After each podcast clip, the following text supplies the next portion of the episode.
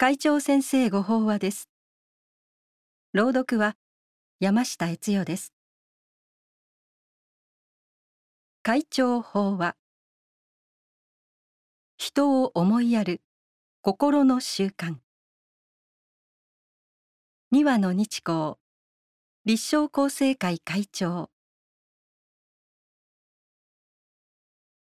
徳は徳に通じる。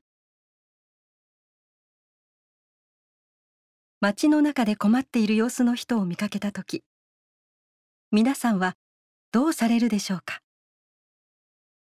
そばによって声をかける人も多いと思いますが気にかけながらも余計なお世話かもしれないと近づくのをためらう人もいることでしょう。一概には言えませんが私たちは普段物事を損得感情で判断し得にならないことには消極的になりがちです。人はなかなか欲得づくの心を超えられないのです。最近ではトラブルに巻き込まれるかもしれないという懸念もあって見ず知らずの人に声をかけるのは確かに一文の得にもならないという見方もできます。しかし本当にそれは得にならないのでしょうか？損得の得は道徳の徳に通じると言われます。一文の徳にもならないと思われることであっても人様を思うがゆえの実践はそれを行う人の徳分として人間的な成長など尊い心の財産になります。人として成長したいと願う欲徳が人間性の向上という徳を招き寄せるという意味で徳は徳に通じるということです。ただそのことが分かっていても困っている人を見て何とかしてあげたいと願う気持ちを実際の行動に移すその一歩を踏み出す勇気が出ない人もいます。無料義教に憐憫の心を生じ大慈悲を起こしてまさに区抜せんと欲しまたまた深く一切の処方に入れ説法本とありますがこれは菩薩に目の前の人を憐れみ思いやりの心を奮い立たせて苦しみから救い出そうと決心しなさい。と教える一節です。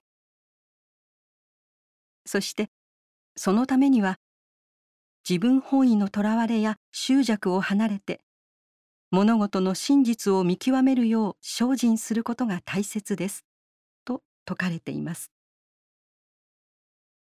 要するになかなか損得感情を捨てられない私たちでも精進によって欲得づくの心を超えることができそれが心の習慣になればどのような時でも損得感情に惑わされずに人を思いやる気持ちを自然に行動に表せるということです。すべては一つ。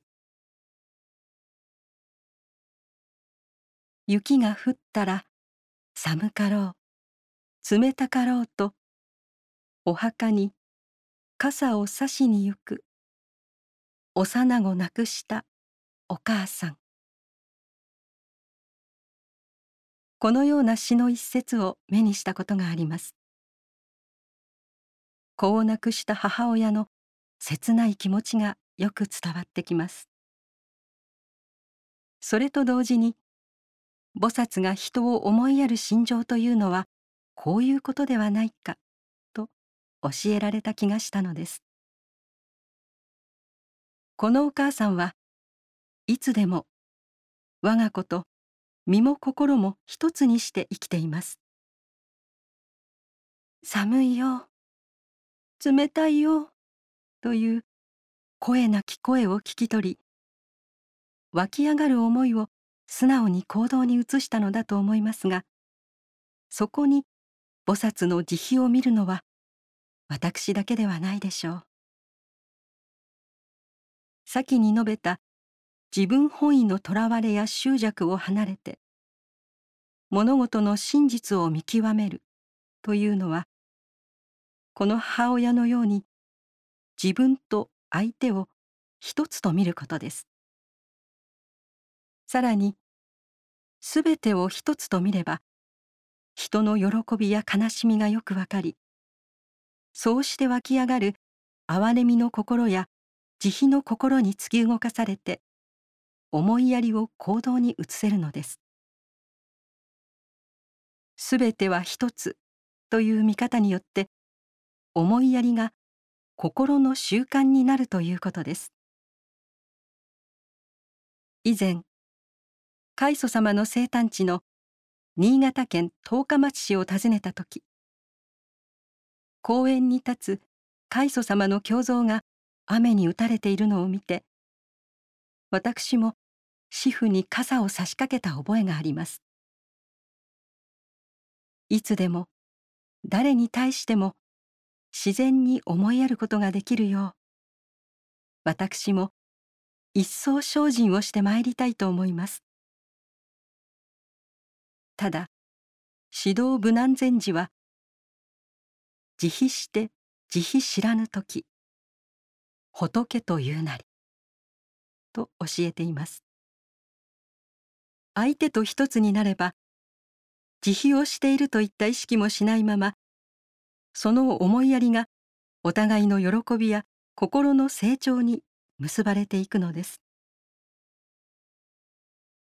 以上で厚生平成31年2月号。会長先生ご法話の朗読を終了させていただきます。